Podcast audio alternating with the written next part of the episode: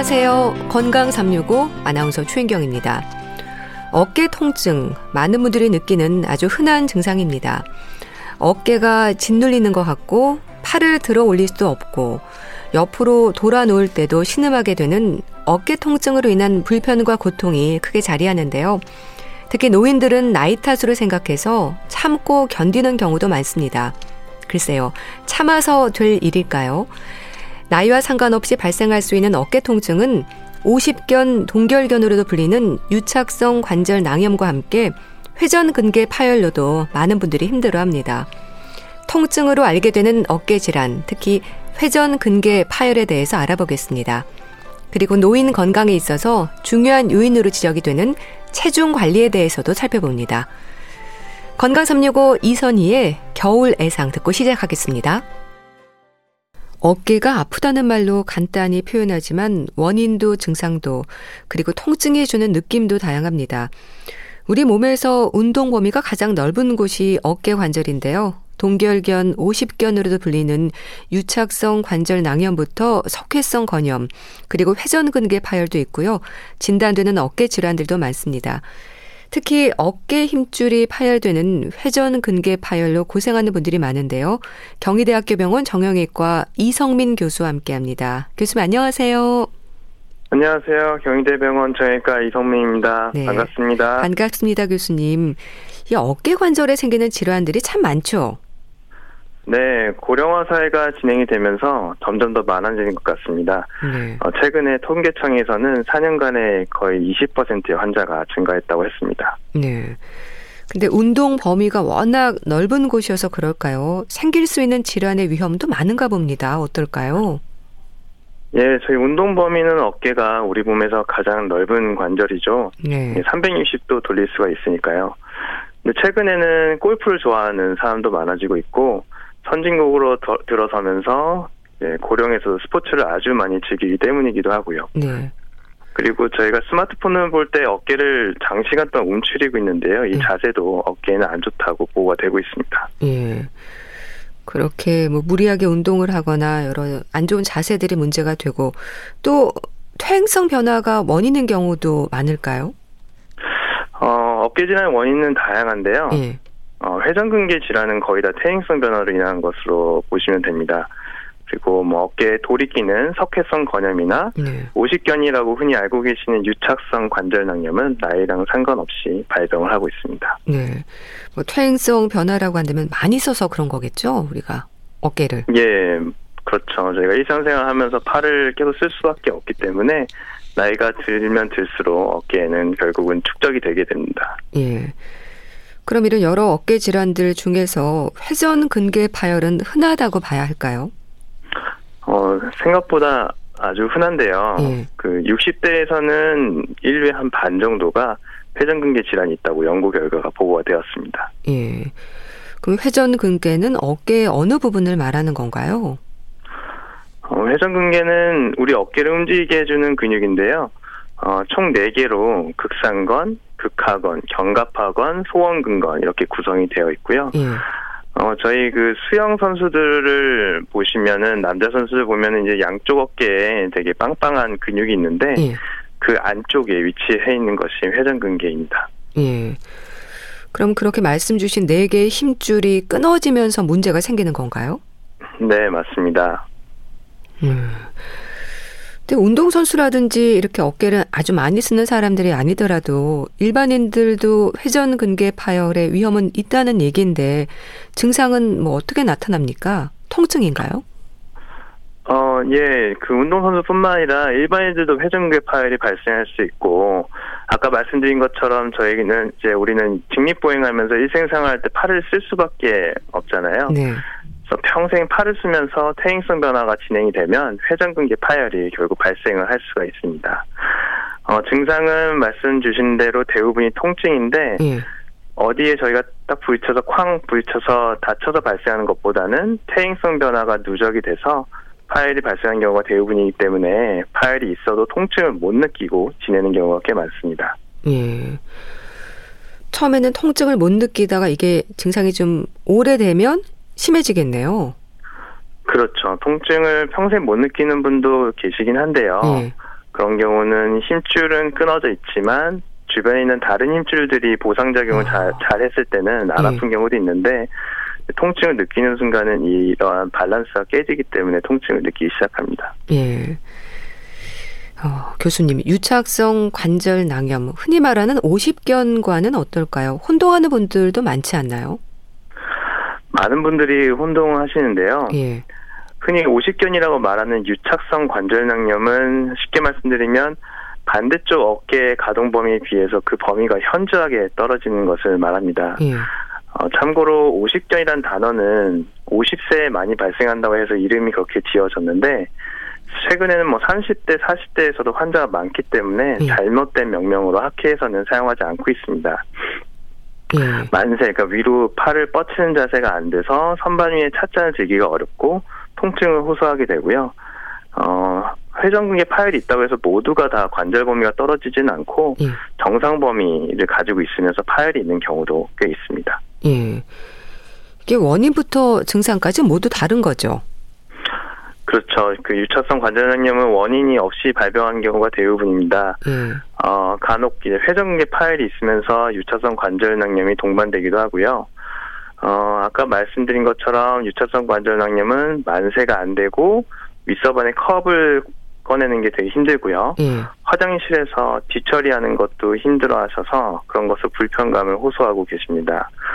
어, 회전근개 파열이 있는 환자는 팔을 위로 올리는 자세가 되는 경우가 많은데 네.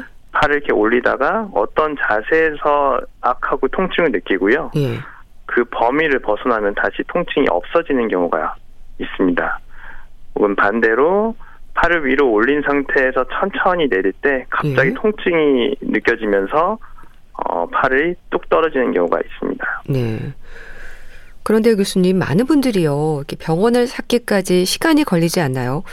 참을 수 있을 때까지 참다가 통증이 너무 심해지면 그때 병원에 오지 않을까 싶은데 어떨까요?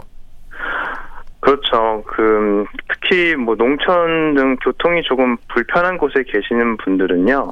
아프셔도 계속 참다가 통증이 통증이 도저히 참을 수 없을 때야 개인 병원이나 전문 병원에 가게 되는 경우를 많이 봤습니다. 예. 그리고 대학병원 같은 경우는 또 진료를 받기까지 상당한 기간이 걸리는 경우가 많습니다. 네. 네, 실제로 그렇게 사고와 같은 외상이 아니면 어깨 통증에 있어서 나이 탓으로 생각해서 방치하는 경우가 많은데요. 아무래도 시간이 지날수록 치료가 힘들어지는 경우가 많겠죠. 어, 회전근개 파열이 있을 때 통증이 없는 경우도 있는데요. 네. 통증이 발생되기 시작하면 그때부터는 파열 크기가 점점 더 커집니다. 그리고 파열 크기가 커지면 커질수록 치료도 어려워지고 예. 파열된 부분을 제가 아무리 튼튼하게 꼬맨다 해도 다시 끊어질 가능성이 그만큼 커지거든요. 예. 그럼 어깨 통증으로 이렇게 병원을 찾는 분들은 어떤 표현으로 증상을 설명하세요? 어, 대부분 환자분들이 밤에 통증이 심해진다고 표현을 하고 계시고요. 네. 어, 또는 아픈 쪽에 팔로 옆으로 누워서 잘 때 아프다고 표현하기도 하십니다. 어, 항상 계속 아픈 것은 아니고 예. 팔을 이렇게 앞으로 뻗는다든지 아니면은 뭐 열중 시어를 한다든지 등 어떤 특정 자세를 했을 때 통증이 있다고 표현을 하고 계십니다. 예. 밤에 통증이 왜 그렇게 심해질까요? 어, 크게 두 가지 이유를 말씀드리고 싶은데요. 예. 첫 번째는 낮에는 저희가 사람도 만나고 뭐 TV도 있고 여러 가지 뭐 소리도 듣고 하는데요. 밤에는 이제 조용하고 주변에 아무도 없고 그렇기 때문에 예.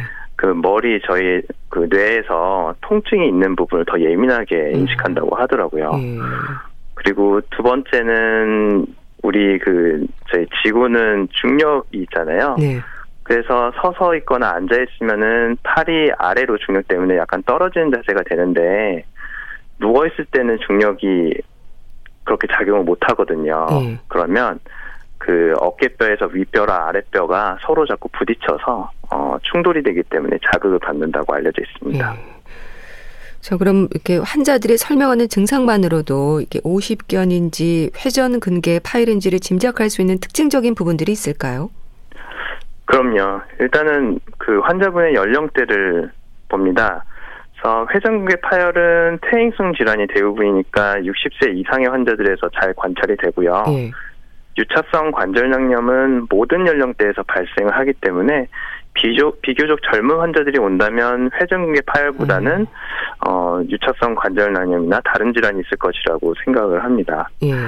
그리고 유차성 관절낭염이 있는 분들은 팔이 굳었다고 표현하시고 회전근개 파열이 있는 분들은 팔이 굳었다는 것보다는 어떤 특정 자세에서 통증이 심해진다라고 대부분 표현하고 계십니다. 네. 팔이 굳었다는 건 어떤 느낌일까요? 뭐라고 표현을 하시는 건가요? 어, 그러니까 원래는 뭐 위에 선반에 있는 컵을 잘 꺼냈었는데 네. 어느 순간 갑자기 팔이 안 올라가서 그 컵을 못 꺼낸다고 말씀하시는 분도 있으시고요. 네. 그리고 특히 이제 제일 힘들어하시는 건 열중시어 자 팔을 뒤로 돌리는 음. 자세인데 네. 뭐 예를 들어서 화장실에 가셨는데 이쪽 팔을 팔을 쓰는데 갑자기 좀 많이 불편해졌다. 팔이 뒤로 안 돌아간다. 예. 그렇게들 많이들 표현하세요. 예. 그리고 회전근개 파열, 유착성 관절 낭염도 있고 통증이 가장 심한 질환이 또 석회성 건염이라는 말도 있던데 네. 세 가지 질환들을 구분했을 때 통증의 정도가 중요할까요? 어, 석회성 건염은 응급실에 갈 정도로 통증이 너무 심하다라고 표현하시는 분들이 더러 있으시고요. 예. 그래서 세 가지 중에 급작스러운 통증이라면 아무래도 석회성 건염이 좀 가장 심한 것 같고 어, 유차성 관절염 같은 경우는 일상생활 하는데 팔이 굳어서 좀 많이 좀 불편하시는 그런 어, 불편감이 있으시고 예. 어, 회전근개 팔은 뭐 팔을 뻗는다든지 뭐 일정한 어떤 특정한 자세에서 통증이 좀 과하게 생긴다라고 표현하십니다. 네. 네, 그럼 문진을 일단 하시겠네요. 이런 문진을 통해서 의심되는 부분들이 확인이 되면 진단을 위해서 어떤 검사가 진행이 될까요? 어, 저는 외래에서 초음파 검사를 하고 있고요. 어, 그날 제가 환자 치료를 하고 네. 제가 초음파를 본 다음에 바로 그날 제가 실제로 회중계 파열이 있는지 없는지 여부를 확인을 해드리고 있어요. 네. 그럼 검사는 구체적으로 어떤 검사들이 또 이루어집니까? 검사는 엑스레이 검사는 기본적으로 하고 있고요. 네. 엑스레이만으로는 회전근개 파열이 있는지 없는지를 명확하게 알기 어려운 경우가 많아서 예. 어 환자를 뵙고 회전근개 파열이 있을 것 같다라고 의심이 되면 네. 그러면은 기본적으로 초음파 검사를 같이 진행을 하고 있습니다. 네. 그래서 초음파 검사해서 수술이 정말 필요할 정도로 뭐 파열 크기가 크다 그러면은 그때 MRI를 권유를 하고 있고요. 네. 치료는 어떻습니까? 50견으로 불리는 유착성 관절 낭염과 회전근개 파열의 치료 모두 일단 비수술적인 방법부터 진행이 되는 건가요? 네, 맞습니다. 어, 일단은 비수술적인 방법으로 약이나 주사 치료를 선행하고 있고요. 네. 어, 회전근개 파열이 있는 경우는 3개월에서 한 6개월 정도 비수술적인 방법을 시도를 해보고 통증이 그래도 안 계속 있는 경우 그럴 때는 수술을 권유하고 있습니다. 어, 유차성 관절낭염이 있는 경우에는 네. 생각보다 회복 속도가 많이 느리거든요. 네. 그래서 의사와 환자가 서로 함께 하는 것이 아주 중요하고요. 어, 스트레칭의 중요성을 매번 강조를 하고 있습니다. 예. 주사 치료라고 하면 뭐 스테로이드 주사 치료인 건가요?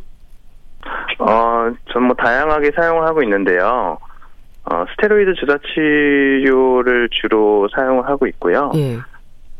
어, 스테로이드 주사는 일반적으로 뼈 주사라고 알려져 있고, 네. 그래서 환자분들께서 부담을 느끼는 경우가 있긴 한데, 네. 아무래도 스테로이드 주사 치료가 그 효과가 여러 논문에서 입증이 된 효과적인 치료 방법 중 하나이고요. 그 간격에 대해서는 아직 정해진 것은 없지만 네. 일반적으로 뭐 3, 저는 간격을 3개월로 해서 주사 치료하고 있고 이 간격이라면 크게 부작용 없을 것이라고 생각을 합니다. 네. 그럼 그 밖에도 이제 약물 치료라든지 운동 치료, 또 물리 치료와 같은 방법들이 진행이 될 텐데요. 어느 정도의 치료 기간이 필요한지도 궁금합니다. 네, 회전근개 파열이 있으면 주변에 염증이 있는 경우가 있기 때문에 네. 진통소염제를 처방해드리고 있습니다.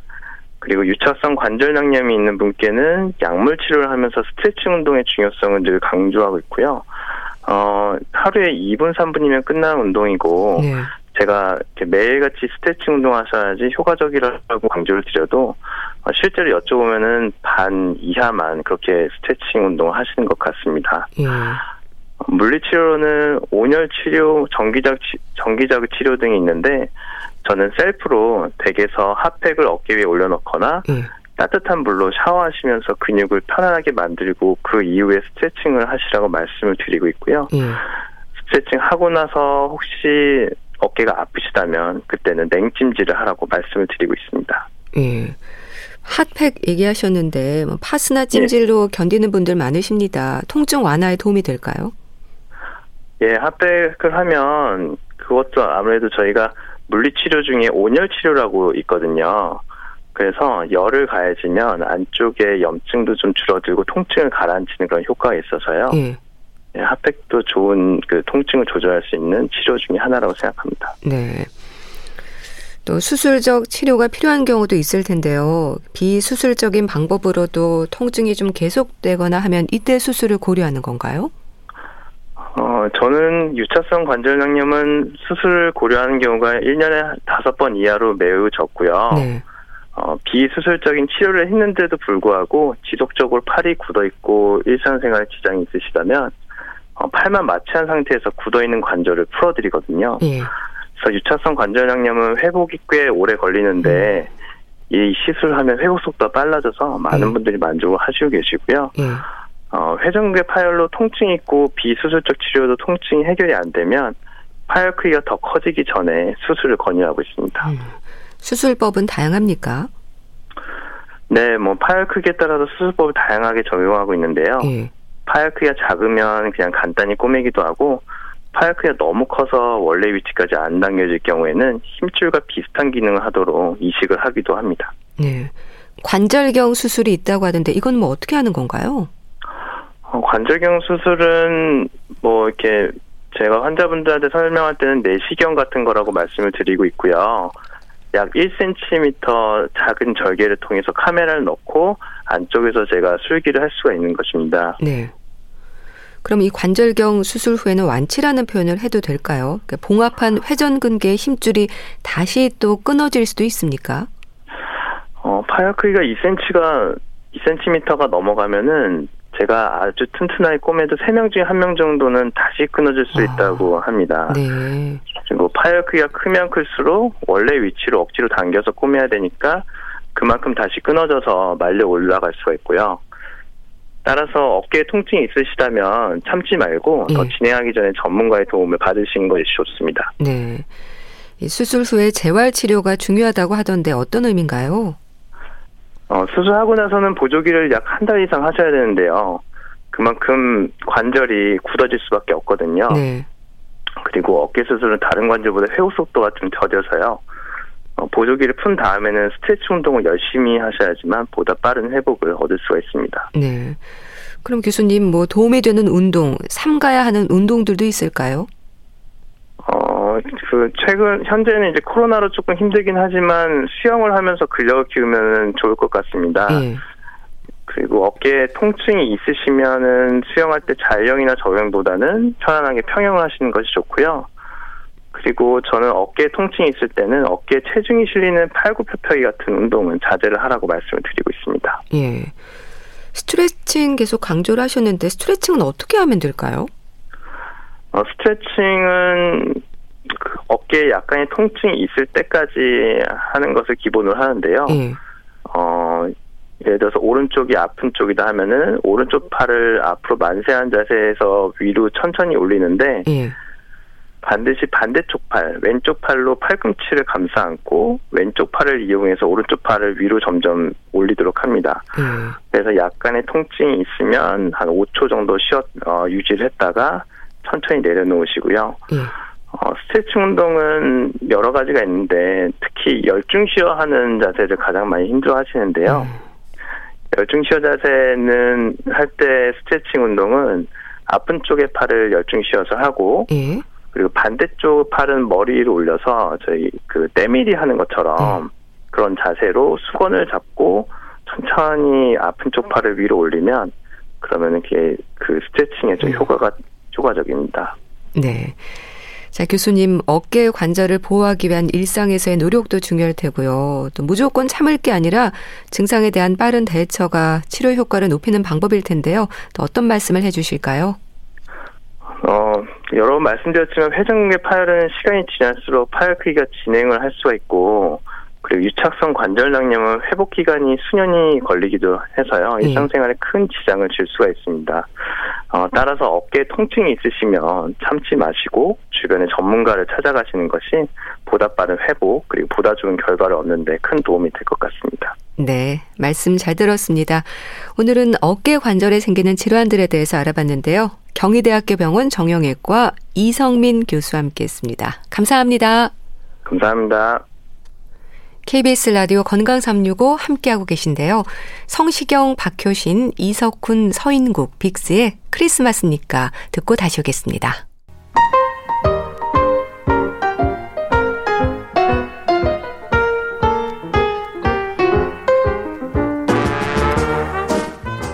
건강한 하루의 시작. KBS 라디오 건강 365. 최윤경 아나운서의 진행입니다.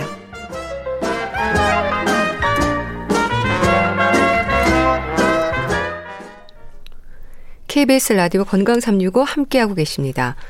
적정 체중을 유지하기가 어렵다는 말을 합니다. 평생 다이어트라는 말도 있는 걸 보면 건강을 위한 체중 관리가 중요하다는 걸 실감하게 되는데요. 노인들에게도 비만은 여러 가지 질환의 가능성을 높이는 건강의 위험 신호입니다. 입에서는 당기고 건강을 위해서는 자제를 해야 하고 노력이 필요한 부분인데요. 분당 재생병원 영양내과 백현옥 교수와 함께합니다. 교수님 안녕하세요. 네, 안녕하세요. 네. 교수님, 노인들에게도 비만은 뭐 피해 가야 하는 부분이겠죠? 비만이 건강에 좋지 않다는 것 모두 공감하시잖아요. 네. 뭐 고혈압, 당뇨, 고지혈증 같은 뭐 대사증후군, 심혈관계 질환뿐만이 아니라 네. 암이나 퇴행성 관절염 등 아주 많은 질환에 발병하고 관계가 있잖아요. 또 이렇게 뚱뚱해지면 넘어지기도 쉽고 그래서 부러지기도 쉽고 네. 또 숨쉬기도 어려워지는 호흡곤란, 운동장애를 동반하기도 하고요. 이런 질환들로 인해서 사망률 증가시키는 거 공통적이죠. 노인이건 젊은 사람이건. 네. 그렇기 때문에 역시 고도 비만 문제가 됩니다. 그렇기 때문에 과도한 비만은 피하는 것이 좋겠습니다. 네. 근데 나이 들면 자연적으로 살이 빠진다는 말도 하지만요. 살이 빠지는 걸까, 근육이 빠지는 걸까에 대한 고민도 하게 됩니다. 어떨까요, 교수님? 네, 아주 중요한 고민이죠. 네. 우리 뭐 젊은 사람도 마찬가지지만 기껏 굶어서 뭔가 체중이 빠졌는데 그러고서 우르르 먹은 다음에 요요 현상이 일어나면 그게 다 근육은 빠지고 지방만 찌잖아요. 네. 마찬가지로 왜 나이가 들수록 우리가 의도하지 않아도 사실은 체중이 감소하는 경향이 있잖아요.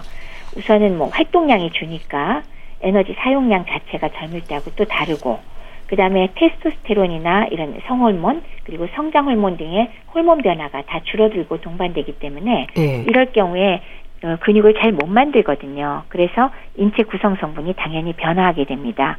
근육량이 감소하고 반대로 몸을 구성하는 지방 성분은 증가하는 이런 성분으로 바뀌게 되거든요. 예. 이런 생리적 변화로 인해서 사실은 뭐 폐렴의 질환이나 혹은 뭐 환경적인 여러 가지 원인에 의한 뭐 급성 스트레스 그런 경우에 또 젊은이하고 다르게 노인이 반응하기 때문에요. 예.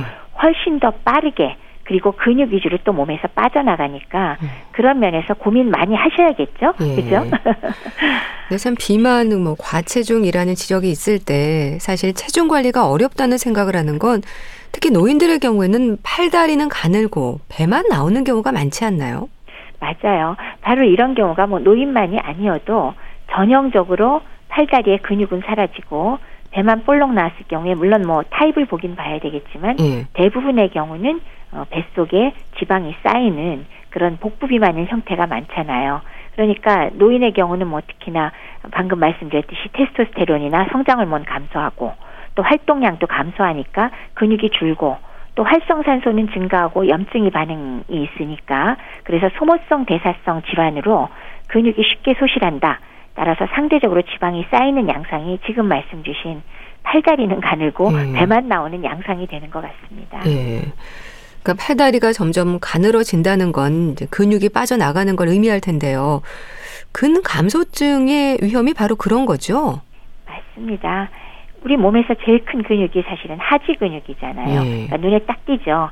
그래서 특히나 이 하지 근육 소실로 있으면 당연히 눈에도 띌 뿐더러 암만 해도 운동 능력이 떨어지겠죠. 네. 그래서 기능적으로 문제가 많이 되는 걸 우리가 알 수 있는데 요점은 팔다리 가늘어진다는 건 근육이 사라지니까 위험하다. 사실 그렇게 얘기를 할 수가 있습니다. 네. 그럼 근감소증이 위험한 이후 어떤 부분들이 지적이 될까요?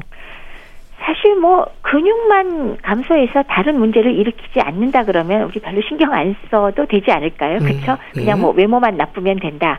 이런 것들은 사실 문제가 적겠지만 사실 근감소증이라는 게 근육만의 문제가 아니고요. 뼈와 또 혈관, 신경, 또 간, 심장, 췌장 이렇게 신체 전반에 걸쳐서 아주 광범위하게 영향을 미칩니다. 네. 특히나 이제 뼈의 경우는 근육이 탄탄하게 붙어서 움직여줘야 자극을 받아서 뼈의 골밀도를 유지하거든요. 네. 그러니까 근육이 비실비실하면 뼈는 당연히 약해지고 음. 어떻게 돼요? 골다공증 갈 수 있겠죠. 네. 또 근육이 감소하면은 새로운 혈관이나 신경이 생겨나는 것도 방해하고 또 혈관에도 다 근육이 있거든요. 그런 것들이 방해가 되면 혈류가 충분하지 않으니까 네. 크게 봐서는 인지 기능 저하도 관계가 있다는 보고들 상당히 있고요. 또 간의 지방량도 늘리고 심장도 비대하게 되고 또 췌장의 인슐린 분비도 방해하니까 당뇨병도 발생하기 쉽다. 그럴 뿐만이 아니라 하지 근육이 또 문제가 되면 그쪽에서 펌핑을 잘 못하기 때문에 기립성 저혈압 생기기 쉬우니까 어찌어찌해서 네. 어떻게 돼요? 노인들 음. 잘 넘어지죠. 네. 그리고 또 더해서 목 근처에 근육이 약화가 되면 우리가 왜 나이 먹으면 살에 잘 들리잖아요. 네. 근데 그게 이제 과도하게 되면 아예 삼키는 게 어려워지니까 삼킴장애, 연화장애가 생기면서 흡인성 폐렴도 쉽게 생긴다. 정말 관계되는 음. 게 너무너무 많죠. 예. 이런 것들이 다 위험하게 되는 이유가 되니까 근감소증 정말 조심해야 되고 피할 수 있다면 어떻게 해서든지 근육을 유지하도록 노력을 많이 해야 되겠습니다. 예. 근데 사실 전체적으로는 근육은 빠지는데 체지방은 늘어나는 이런 부분이 문제가 될 텐데요. 교수님, 나이 들수록 체지방은 왜 그렇게 늘어날까요? 말씀드렸다시피 기본적으로는 근육량이 감소하고 근력이 감소하는 근감소증이 일단 동반이 되잖아요. 음. 계속 말씀드리지만 운동량 자체가 줄었다. 그다음에 테스토스테론이나 성장 호르몬 같은 호르몬이 줄었다. 또 산화 스트레스가 심하다. 그래서 염증이 많이 생긴다. 요런 것들이 문제가 될 거고요. 음. 그러면서 또 요게 생기면 또 신체 활동이 더 저하가 되니까 총 에너지가 감소가 되겠죠. 그리고 근육량이 감소하면 또 기초 대사량도 줄어들기 때문에 결국은 상대적으로 체지방이 늘어나는 결과가 나타날 수밖에 없습니다. 음. 그래서 그런 게 문제가 되는 거죠. 음. 그렇게 체지방이 높아지면서 비만이 되면 건강상으로 볼 때도 이제 혈관 건강을 비롯해서 전체적인 위험이 오는 거죠. 그렇죠. 지방이 많이 늘고 특히 그 중에서도 복부 비만이 증가하면 우리 제일 먼저 얘기하는 것들 있잖아요. 네. 상식적으로들 많이 아시지만 네. 혈관 건강에 영향을 음. 미친다. 동맥경화와 관계가 된다. 그럼 동맥경화하면 우리 딱 머리에 연상되는 질환도 쫙 나오잖아요. 네. 심혈관 질환, 뇌혈관 질환, 당뇨병, 네. 고혈압, 고지혈증 이런 것들이 이제 전체 건강에서 특히 나이가 들수록 문제가 되는 질환들의 가장 중요한 주범들 아닙니까? 네. 그래서 건강에 문제가 되겠습니다. 네. 그렇게 혈관 건강에 문제가 오고 팔다리가 또 가늘다 보니까 관절 건강에도 문제가 생길 텐데요. 그렇죠. 근육이 약화되면 아까 뼈도 약해진다 그러면서 동시에 관절이 움직이게 하려면 근육이 탄탄하게 움직여줘야 관절을 똑바르게 지지를 하잖아요. 예. 그러니까 관절이 흔들흔들하면 이 관절이 안 그래도 나이가 많이 드셔서 퇴행성 관절염으로 진행이 되는데 지지를 못하니까 이게 더 빨리 진행되고 또 통증이 있으니까 잘 걷지도 못하게 될 거고 네. 중심이 안 잡히니까 넘어지기도 쉽습니다. 그리고 또 하지 근력이 퇴화가 되면 제2의 심장이라 그러는 이 종아리 근육이 제대로 작동 못하면 피가 심장으로 못 돌아가니까 기립성 저혈압도 생기기 쉽고 어지럽기 쉬우니까 넘어지기 쉬워요. 네. 그러니까 관절뿐만 아니라 이제 뼈도 잘 부러지게 되는 음. 그런 문제들이 생기니까 보통 일이 아닌 거죠. 그렇죠? 그래서 당연히 골절 위험도 높아지는 거고 참 악순환인데요. 그렇다면 교수님, 노인 건강에서 체형 변화에 대한 교육이 있어야 하지 않을까 싶습니다. 그러려니 하는 분들이 많잖아요. 맞아요. 내가 나이 먹었으니까 허리가 구부정한 거 당연해. 뭐 기역자로 굽혀져 있어도 알고 난 나이 먹었으니까 당연해. 사실 기역자로 완전히 굽힌 분은 저희가 못 돌려드려요. 네. 그렇지만 예. 약간 구부정하거나 그런 거는 본인의 의지가 있고 그러면 사실은 좋은 자세와 좋은 운동 으로 어느 정도는 사실 돌릴 수가 있거든요. 네. 그리고 거기에 더해서 근력 운동도 어느 정도는 추가를 해주셔야 되고요. 네. 네, 물론 이렇게 운동과 자세 잘 잡는 거 중요한데요. 거기에 더해서 당연한 얘기지만 뭐가 필요할까요? 근육을 제대로 유지하려면 충분한 단백질 섭취 그리고 비타민 D나 아연 등의 미네랄 부족하지 않도록 하는 거 그렇게 하면은 사실은 잘 운동을 현명하게 하시면 일반적으로 우리가 노화로 인해서 근육 감소가 한 10 내지 15% 오는 거는 이상하다고 하지 않거든요. 네. 근데 그 정도는 우리가 보충해서 별로 잃어버리지 않게 할 수도 있다고 합니다. 예. 또 교수님 비만에 대한 평가는요. 그럼 체질량 지수와 허리둘레인 건가요? 맞습니다. 그 두 가지로 보통 측정을 하죠. 체질량 지수가 뭐냐? 이거는 키 대비 체중을 표현하는 방법인데요. 네. 킬로그램으로 표현된 체중을 미터로 표현된 키의 제곱으로 나눠준 것이다 라고 얘기할 수 있고요. 그리고 허리둘레는 말 그대로 허리를 측정한 건데 짐작이 가시다시피 복부 비만을 측정하는 지표라고 할 수가 있습니다. 네. 그럼 특히 허리둘레가 그렇게 강조가 되는 이유는 뭔가요?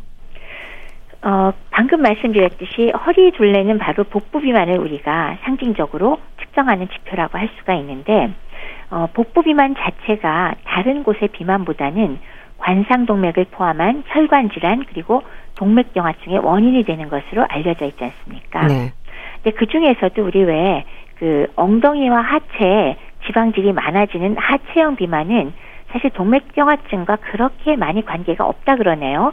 요거는 이제 피하 지방이 주로 늘어나는 거라서 그렇답니다. 예. 근데 이제 허리둘레를 바로 재주면 체중보다 훨씬 정확히 복부 비만을 측정할 수 있으니까 체질량 지수보다 훨씬 더 건강한 그런 건강을 그 측정할 수 있는 건강 지수고 네. 일반적으로 얘기한다면 허리와 엉덩이 비율이 0.9 이하로 유지하면 좋다. 그러니까 말하자면 왜 뚱뚱해지면 허리부터 엉덩이까지 음. 일자로 내려가잖아요. 네. 그거 건강에 안 좋다는 얘기죠. 음. 또 심지어 윗배, 아랫배로 구분해서 설명을 하는데요. 근데 윗배가 더 위험하다는 말도 하던데요. 그렇죠. 그러니까 보통 이제 윗배 반대 아랫배 나왔다 그럴 때는 왜 똥배라 그러잖아요. 네. 근데 그런 분들은 잘 보면 아랫배, 허벅지, 엉덩이 이런 데 지방이 다 쌓여 있어요. 음. 그리고 여성들한테 더 많고요. 이거는 피하 지방이 위주로 쌓이거든요. 근데 요건요. 해결책이 오히려 뭐 먹고 어쩌고 그런 거보다는 자세를 바로 해주고 운동으로 근육을 늘려서 기초 대사량을 높이면 이런 아랫배가 나온 똥배 나온 거는 많이 교정이 됩니다. 네. 아마 이게 비만 중에도 이게 여성에 많은 이유 중에 하나는 아마도 아기 낳는 거하고도 연관이 있지 어. 않나 싶어요. 네. 그쪽에 그 자세가 좀 바뀌거든요. 그래서 이건 오히려 운동 그리고 자세 이걸로 어느 정도 해결이 되고요. 네. 주로 피하 지방이다. 덜 위험하다. 그렇지만 상복부 비만은 장기들 사이사이에 지방이 쌓이는 소위 내장 지방이 증가한 것을 말하게 되고요. 요거는 동맥경화하고 당뇨병, 고혈압, 심장병 이런 것들과 연관이 매우 깊죠. 그럼 원인이 뭐냐? 요거는 오히려 폭식, 뭐 음, 음주, 음. 과식, 불규칙한 식사 습관에다가 운동 안 하고 스트레스 이런 우리 보통 생활 습관 중에서 안 좋은 것들 있죠. 음. 요거하고 바로 원인이 되기 때문에 철저하게 관리를 해줄 필요가 있고 보통 상복부 비만은 사실은 남성들이 좀 더 많죠. 예. 이게 더 위험하다는 얘기입니다. 예. 그렇게 배가 나오면서 지적이 되는 질환 중에 하나가 그러니까 심혈관 질환과 당뇨병이지 않습니까? 맞습니다. 그러니까 이 비만, 특히 복부 비만이 건강에 해로운 이유 중에 우선 꼽는 게 이 비만으로 인해서 혈압이 높아지면서 그 혈관이 약해지고 그 동맥경화가 생기면서 심혈관 질환 그리고 뇌혈관 질환 그리고 당뇨병 당장 꼽습니다. 네. 또 그것만이 아니라 어, 혈청의 지질이 올라가는 그 나쁜 콜레스테롤과 중성지방을 증가시킬 수가 있고요. 총괄해서 인슐린 저항성이 생기면 전반적인 대사증후군하고 연관이 되니까 이런 것들이 뭉뚱그려서 생길 수 있다. 그리고 심지어는 이제 배가 많이 나오니까 호흡곤란하고도 네. 연관이 있고 네. 무호흡 증후군도 관계가 아. 있더라. 이런 것들이 다 문제가 되는 게 되죠. 네. 네. 근데 교수님 뭐 어느 정도는 나이 들면서 이렇게 젊은 시절처럼 근육이 좀 자리하기를 기대하는 건 어렵지 않을까 싶기도 한데요. 맞습니다. 왜 보통 일반적인 노화에 의해서는 적어도 한 10 내지 15%는 어차피 근육이 감소한다고 생각은 하는데요. 예. 아까도 말씀드렸다시피 신경을 써서 좋은 자세와 어, 제대로 된 운동과 그리고 적절한 영양 섭취를 잘 해주면 사실 이 정도는 보완할 수 있다고 합니다. 그래서 쉽지는 않지만 노력하면은 어느 정도는 유지할 수 있다라는 말씀을 꼭 강조해드리고 싶습니다. 네. 또 몸의 변화에 따라서 에너지 사용이라든지 호르몬 변화에 대한 부분도 신경을 쓰면서 관리를 해야 하지 않을까 싶은데 어떨까요? 정확하죠. 어차피 갱년기 이후에는 여성이고 남성이고 그 성호르몬이 줄어드니까 가장 중요한 테스토스테론 감소하는 거 우리가 알고 있고요. 또 성장 호르몬도 전반적으로 주는데 바로 이 두 가지 호르몬이 근육을 합성하는데 정말 중요하거든요. 네. 그래서 이런 것들이 나이 먹으면서 점점 근육이 줄어드는 원인 중의 하나라고 생각은 하지만 금방 강조해 드렸듯이 좋은 자세를 유지하고 꾸준하게 적절한 운동을 해주시고 충분한 단백질 섭취 그리고 어, 아연이나 비타민 D 등의 영양 성분도 반드시 제대로 균형 잡히게 공급하면은 사실은 관리가 가능하고 건강한 신체를 유지할 수 있다고 강조를 해드리고 싶네요. 네. 교수님, 또 이런 문제도 있죠. 비만을 두려워해서 다이어트로 굶기를 선택하거나 하면 이것도 문제이지 않을까요? 비만이 오로지 연령의 문제라고만 생각해서 아 제일 쉬운 거 굶자 네. 이거 젊은 사람들 많이 하죠. 그러니까 젊은 사람에게도 결코 좋은 건 아니지만 노인이 만약 이런 방법을 선택했다 그러면 진짜 문제 더 커집니다. 네. 자, 첫 번째 우선 비만의 기준치가 노인은 젊은 사람과 다르기 때문에 그 소위 말하는 이상 체중에다가 똑같이 맞추면 안 된다는 거 첫 번째. 예. 두 번째는 무조건 굶어버리면요. 단순 열량의 문제만이 아니라 몸을 유지하는데 필요한 필수 영양소들이 있잖아요. 단백질, 필수 아미노산, 필수 지방산, 비타민, 미네랄 전부 모자랄 수 있는데 안 그래도 노인들은 아연이나 비타민 D 같은 거 원래 노화로 부족한 분들 많거든요. 예. 근데 굶어서까지 이거를 부족하게 만들면 면역력 떨어지고 여러 가지 증상 나올 수 있으니까 위험해질 수 있다는 거. 그다음에 세 번째는 굶은 후에 어쨌건 많이 굶었으니까 뭐 주사제를 쓰건 먹는 걸로 하건 갑작스럽게 칼로리가 들어갔다고 쳐요. 그랬을 때 젊은 사람은 비교적 적응을 잘하면서 단지 지방으로 바뀌어서 그냥 뱃살만 찐다로만 가는 그런 문제가 생기지만 네. 노인의 경우 아주 쉽사리 이렇게 재급식 증후군이라고 해서 refeeding 증후군이라고 해서 네. 전해질이 갑자기 불균형이 아. 나타나요. 그래서 저칼륨증, 저마그네슘 혈증, 그다음에 저인 혈증 등으로 뭐 초반에 그냥 피로감 처지고 좀 몽롱해지는 정도지만 네. 심하면 심부전증, 심장 아예 아. 멎어버리는 일도 벌어질 수가 있거든요. 네. 이거 굉장히 위험합니다. 염두에 두고 있지 않으면 진짜 큰일 나는 수가 있어서요. 요런 것들을 감안하신다면 그 나이 드신 분이 설마 살 뺀다고 굶는 거 선택하실 이유가 전혀 없겠죠. 그건 너무 네. 용감한 겁니다. 네. 하시면 안 됩니다. 네. 또 노인들에게는 이렇게 비만뿐 아니라 갑자기 살이 빠지는 것도 문제가 될 텐데 저체중으로 인한 위험도 크지 않나요? 네, 오히려 저기 영양을 말씀드리고자 할 때 제 입장에서는 나이 드신 분들은 아주 극고도 비만은 물론 안 됩니다. 네. 그렇지만 일반적인 얘기를 한다면 과체중이나 비만보다는 가장 사망률 높은 그룹이 저체중 그룹이거든요. 음. 그리고 이렇게 저체중이 돼버리면 영양 불량으로 인해서 면역력이 떨어지고 폐렴을 비롯해서 감염 질환에 매우 취약하게 되니까 네. 사망률 왕창 올라갑니다. 절대로 저체중 바람직하지 않으니까요. 그거 날씬하다고 좋아하시면 안 됩니다. 네. 그렇다면 이런 면역력을 비롯해서 적정 체중을 벗어나면서 생기는 여러 가지 문제들에 대해서 어떤 노력을 해야 될까요? 우선 그 고도 비만의 경우는 당연히 아시다시피 혈관 건강, 동맥경화 관련으로 여러 가지 질병을 유발하고 악화시키니까 안 되겠죠. 그렇지만은 노인의 경우는 노인의 대사의 특성상 왜 우리가 급성 스트레스라고 여겨지는 이벤트가 있을 때마다 뭐 예를 들자면 수술을 큰 걸 받았대거나 음. 아니면 뭐 폐렴 같은 급성 질환에 걸렸대거나 아니면 뭐 요새 같은 코로나 질환도 있을 수 있겠죠. 이런 일이 벌어지면 매우 쉽게 매우 단시간에 급격하게 체중 감소가 되고요. 그게 잘 회복되지 않습니다. 예. 따라서 점점 점점 나이가 들수록 저체중의 영양불량 상태가 되기 쉽기 때문에 그 결과로 면역력 저하되고 스트레스에 대한 저항력이 줄어드니까 사망률 올라가는 거죠. 그렇기 때문에 사실은 비만이 아주 고도 비만이 아니라면 연세 높은 분들은 체중이 조금 많이 나간 데다가 너무 역점을 두지 마시고 예. 빠지지 않도록 조심하는 거를 저는 오히려 강조를 해드려야 될 것 같습니다. 예.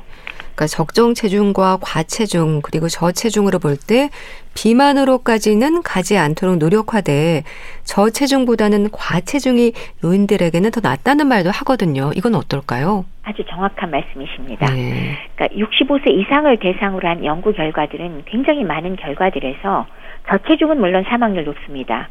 그렇지만 정상 범위의 체중을 가진 노인보다 소위 말하는 과체중 있죠. 비만 전 단계. 예. 이분들이 가장 사망률이 적습니다. 그 뜻은 정상 범위도 사망률이 최저가 아니란 얘기예요. 그러니까 살짝 비만이랄까? 그러니까 왜 비만 전 단계 정도 이게 가장 좋고 이럴 경우에 서양의 경우는 체질량 지수가 어, 과체중 범주인 25에서 30이지만 이제 우리나라는 아시아 비만 기준에 따라서 23에서 25 정도면 사실 우리가 외양으로 봐서도 별로 뚱뚱하지도 않아요. 날씬해요. 네, 네. 요거보다 오히려 좀 높은 사람에 따라서는 연구자에 따라서는 27까지도 건강 체중이다. 라고 얘기를 하기도 하거든요. 그렇기 때문에 과체중이 제일 바람직하다라는 말씀 다시 한번 드리고요. 진료실에서 만나 뵙는 분들이 딴 데서 하신 건강검진 결과지를 가져오셔서 예. 저 과체중이라고 살 빼기를 아. 하라고 하는데요. 그런 분 사실 많습니다. 예. 근데 다시 한번 또 강조드리겠습니다. 내가 65세 넘겼다. 내가 노인 그룹에 들어간다 생각하시면 이상 체중이란 숫자에 절대로 나를 맞추지 말고 네. 내가 관절염으로 걷기 힘들거나 당뇨나 고혈압 같은 게 있어서 특별히 조절할 질환만 있지 않다면 개인별로 기준치를 정하실 때 과체중 범주에 들어가는 게 훨씬 더 건강 체중이라는 거 또 한 번 강조해 드리겠습니다. 네, 알겠습니다. 자, 오늘은 노인들의 체중 관리에 대해서 말씀드렸는데요. 분당 재생병원 영양내과 백현욱 교수와 함께 했습니다. 말씀 감사합니다. 네, 감사합니다. 2AM의 이 노래 보내드리면서 인사드릴게요. 건강365 아나운서 최인경이었습니다. 고맙습니다.